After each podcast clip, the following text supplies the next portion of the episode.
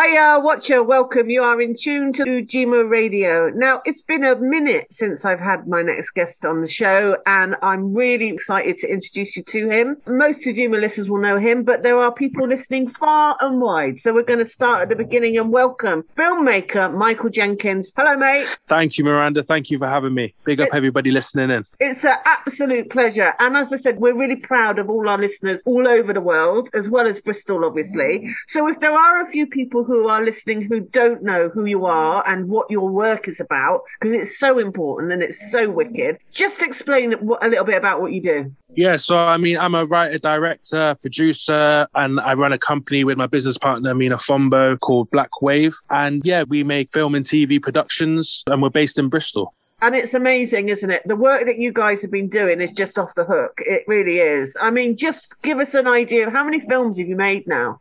Oh, I mean, I can't remember how many films I've actually made because I don't actually keep track of them as I far mean, as like that how alone, many. that alone is mad, isn't it? You've made that many films, you've lost count. I mean, that's mental. Yeah, I've lost count. But I mean, as far as Blak Wave, I think we've made about six films since we started, which basically was like beginning of last year, 2020. That's, That's when we launched officially. So yeah, and it's been it's been a great journey, and, and we're still on the journey. You know, we're still things. It's really cool to see you hooked up with and become business partners with Mina Fombo. She's an incredibly talented woman. How did that come about? I mean, yeah, I definitely concur. Mina is is great and really talented and just just a great person. And that came about through mutual friends of ours, basically, Drummer TV. They sort of said you two should get together and have a chat. And we did. We got together, had a chat, and Blak Wave was formed and born. Is there like a mission statement for Blak Wave? What is it that you want to do with Blak Wave? What is it you're about? I mean, what we're all about is really telling those untold stories and, and Yeah. giving a platform for those unheard voices. You know, we want to try and do what we can to revolutionize the, the film and TV industry. And, you know, that's what we do. And we feel like there's a lot of talk at the moment about diversity in different sectors and different industries and how poorly certain industries are, are dealing with it. And, you know, our sector doesn't escape that criticism. So we want to, we want to be the change that we want to see, essentially eventually. I love it. I love it. On your website, it says we exist to revolutionize what stories are being told and who is telling them. And that is so true. And that's what I love. That's what I love about Ujima as well. It's giving a voice to the voiceless and getting those stories out there that aren't heard and those voices and those faces. It, you know, Exactly. it's so powerful what you're doing. It's just wicked. So I know that you're going to be hosting an event coming up with Cables and Cameras, our friend Gary Thompson. Yeah, Um, yeah. I mean, that's Cables and Cameras are an organization that promote film watching, filmmaking, and they do regular events at places like the Watershed and the Cube in Bristol. And next week they will be showcasing a new release from from a London-based director called Freddie Nwaka. Um, he's an award-winning director with his company um, Are We Dead Yet? And this is his new film called On the Other Foot. We've had Gary on the show loads. We know about the wicked work that he's doing with cables and cameras over the last couple of years. You know, he really is addressing the lack of diversity in the film industry and he's really getting it out there, getting some great names to Bristol, showing some great films. What's on the other foot about? I mean, I can't wait to watch it on the day. But uh, on the other foot, essentially, it tells the story of a of a London cab driver who's basically an out and out racist. But he's suddenly forced to re-examine his views in a dramatic way, and that, and that's what the film is. so the film's about. It's a comedy drama. So I think during these times in the last few years, I think it's good to have a bit of comic relief. So yeah, so I'm looking forward to seeing it. It's just great to see Blak Wave. You've had a wave of success, haven't you, over the last couple of years? And it's great to see you get a chance to make your own independent films and not sort of having to go down the BBC route, which so many people in the industry have to do, because I know how restricting that can be. How much are you enjoying having your own sort of company like this? I mean, it's great. It's definitely a lot of hard work and things that I'm learning that I didn't know before when it comes to actually running a company as opposed to working for yourself. But I feel like, you know, we're, we're on a journey. It's a journey. We want to bring people with us. And we feel like we're still learning things about the industry which, you know, are interesting to us and, and things that need to change, things that are quite archaic. So we're learning, we're learning the game essentially. And yeah, once we learn it, then we can bring it forward for other people to be a part of. is this kind of like closed old boys club so many of the things in the sort of media industry that kind of umbrella and it's always been you know historically jobs for people's mates and being in the right place in the right time which is why it's been so closed off. So when we mm. see two people like you and mina actually breaking through and having the success you have it just i, I don't know it makes me so proud. It really does. It's wicked. Well what thank you miranda. Um, we know that Ujima is there to, to really help and, and support us and people like us that are just trying to do what we can to make change and make progress and and move things forward and, and give the younger the younger generation aspirations and hopes that they can actually do a thing here this is it isn't it it's seeing that there are other people like you that look like you that sound like you doing it and I was just thinking, actually, the, the last times that I had you in the studio, we had Onali in as well, the Mercury Prize winning singer. And we were talking about how I'd introduced you and you were labeled as an urban filmmaker. Mm. and I don't know if you remember this. You were like, I just don't understand why everybody labels me as an urban filmmaker. Have you managed to sort of get away from that now? Well, I mean, I don't know. I think people will give you labels in society. I mean, that is just what happens. That is just generally what people do. I'm cool. I mean, people can label me what they want. I know what I'm about and what I'm on. If they want to call me an urban filmmaker, then that makes them feel comfortable. Because it is, it's about that. It's like people don't know what terminology to use, do they? Sometimes, so it's like, well, we'll go with urban instead of saying he's a black filmmaker. But then you're a filmmaker. He doesn't need anything before it, or does it?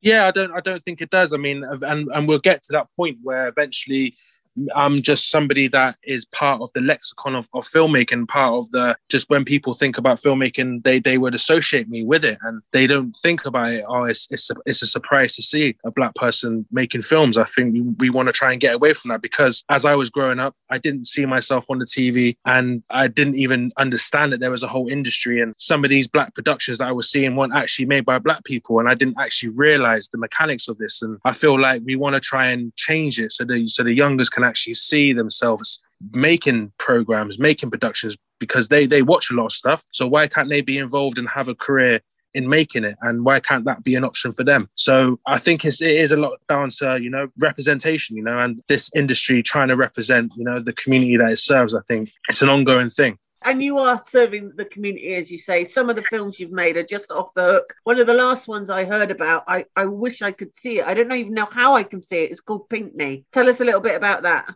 Yeah, Pickney is um, uh, the first film that I've written and directed, and it's a story about a, a mixed race teenager that essentially goes on a journey of discovery to to learn that you know his identity is is more than just skin deep. And we shot it in the middle of lockdown. We shot it October last year, and it's just doing the festivals run at the moment. We we premiered it in Bristol at Cables and Camera event called Inspire down at the Watershed, and it's literally it's doing great. You know, it's it's got into a big film festival in America called the American Black Film Festival, which is the biggest black film festival in America. So to have that sort of uh, accolade and to get it there is great because it means that you know people are, are seeing it and recognizing you for the work that you're creating. So that that feels really good you know and it's, it's got into another festival in, in the states on the other side of the atlantic. I can't actually name it just yet but that'll be more you know i'll be, I'll be putting that out you know as in due time. So cool. Gary was actually saying how much success the film has got and it's just it's amazing. It's absolutely fantastic. So we can't see it yet because it's doing the tour of the film festivals. When will we get a chance to see it do you think yeah, I mean, it, it has recently this month. It did play at Afrika Eye Film Festival, so oh, yeah. no, hopefully we will be able to get another screening of it in Bristol um sometime soon. Because of COVID, a lot of these festivals are online, which is you know frustrating for me as a filmmaker because being selected for that festival would have meant that I would have been able to go to Miami and oh, participate man. in it. But obviously I can't, but it's it's great. There's there's still lots of great films that you can watch through the comfort of your home. But I would definitely advise that you wait to see it on the big screen so you can really experience what I try to create for an audience to feel and experience. You launched a partnership with the BFI, the British Film Industry, to help development of young people as well. Tell us a little bit about that. Yeah, so that is talent development scheme that we've been having conversations with with different organizations around, you know, accessibility for certain funds and you know, it was great. They were really receptive. Last year we partnered with them and a company called uh, Little by Little Films to do a talent scheme basically to bring in these new voices and it's actually called new voices. And that was a really great success. We had lots of applications and it was it's a rigorous process. One person from that group has actually come out and we're now producing their short film which is backed by the bfi so they've gone through a process of talent development gone through a process of script development and worked with us over about a year now to actually get their idea into a place where it can be pitched and it was successful. So we're really looking forward to creating that. And that's being produced by the amazing uh, Uella Jackson, who also does does lots of other things in the city, being one of the people that run Rising Arts Agency as well. So, you know, and, and we've just like literally the applications have just closed for the next cohort of the new voices. But I would just advise people to keep a lookout on our social media pages at Blak Wave Pro and it's Blak Without a C. You know, you'll be able to see all the different opportunities that we have coming up because we've got lots more to come in 2022. Great. So What's in the pipeline for the future? What's coming up for you in the next year or so? I mean, in the immediate future, I'm going to relax, take a little break because it's definitely an intense sort of 18, 20 month. That's definitely what I'm really looking forward to spending time with the family and just getting into writing. I mean, I've been writing a lot over the last, well, since I finished Pickney, since I got that out of the way and shot that and finished it and put it all together, I've just been back into writing. So I'm definitely, you know, I love making shorts. It's really challenging and, and it's a test. But like Freddie Onwuaka, who's an independent filmmaker in, in London, I want to make something that's feature length. That is something that is um can really be shown and to an audience. And th- I mean, that's one of my ambitions. But I mean, as Blak Wave as a company, I mean, we just want to keep creating more great narratives, great stories, and just try and keep inspiring people to to see filmmaking and media uh, as an option, you know, because if we want to have some sort of control over our image, then we need to be in control of it.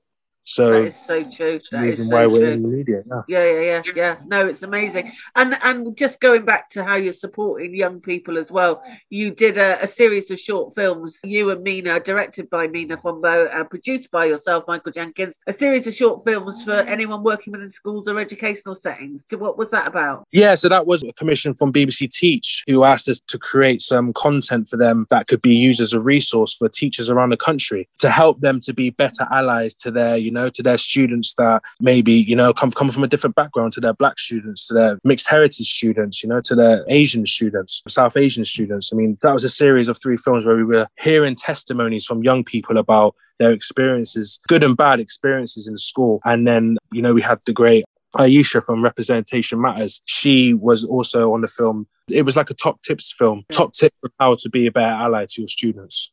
That is so cool. And a 2020 report by the YMCA found that 90% of young black British people have witnessed racist language in education. More than half of males said they hear racist language in school all the time, and teacher perceptions are seen as the biggest barrier to educational success. So, this series of films, Be an Ally, is so important. It's just really is. incredible. Yeah, really is. It really know, is. And, and anything we can do to make our kids feel safer and feel like they can strive in, in a school setting, and you know, we'll try and do, you know, because it was shocking. I think making that, it wasn't really shocking, but it was just, it was really sad because a lot of the stories that they were saying are almost identical to what I went through when I was in school, you know, 20 years ago. So what has actually changed? I mean, yeah, it is Yeah. sad, but you know, we try our best and we, we keep going, we keep moving. Well, this is it. There's still so much work to be done, but we are seeing a change, and the change that you and Mina are doing, it's so important.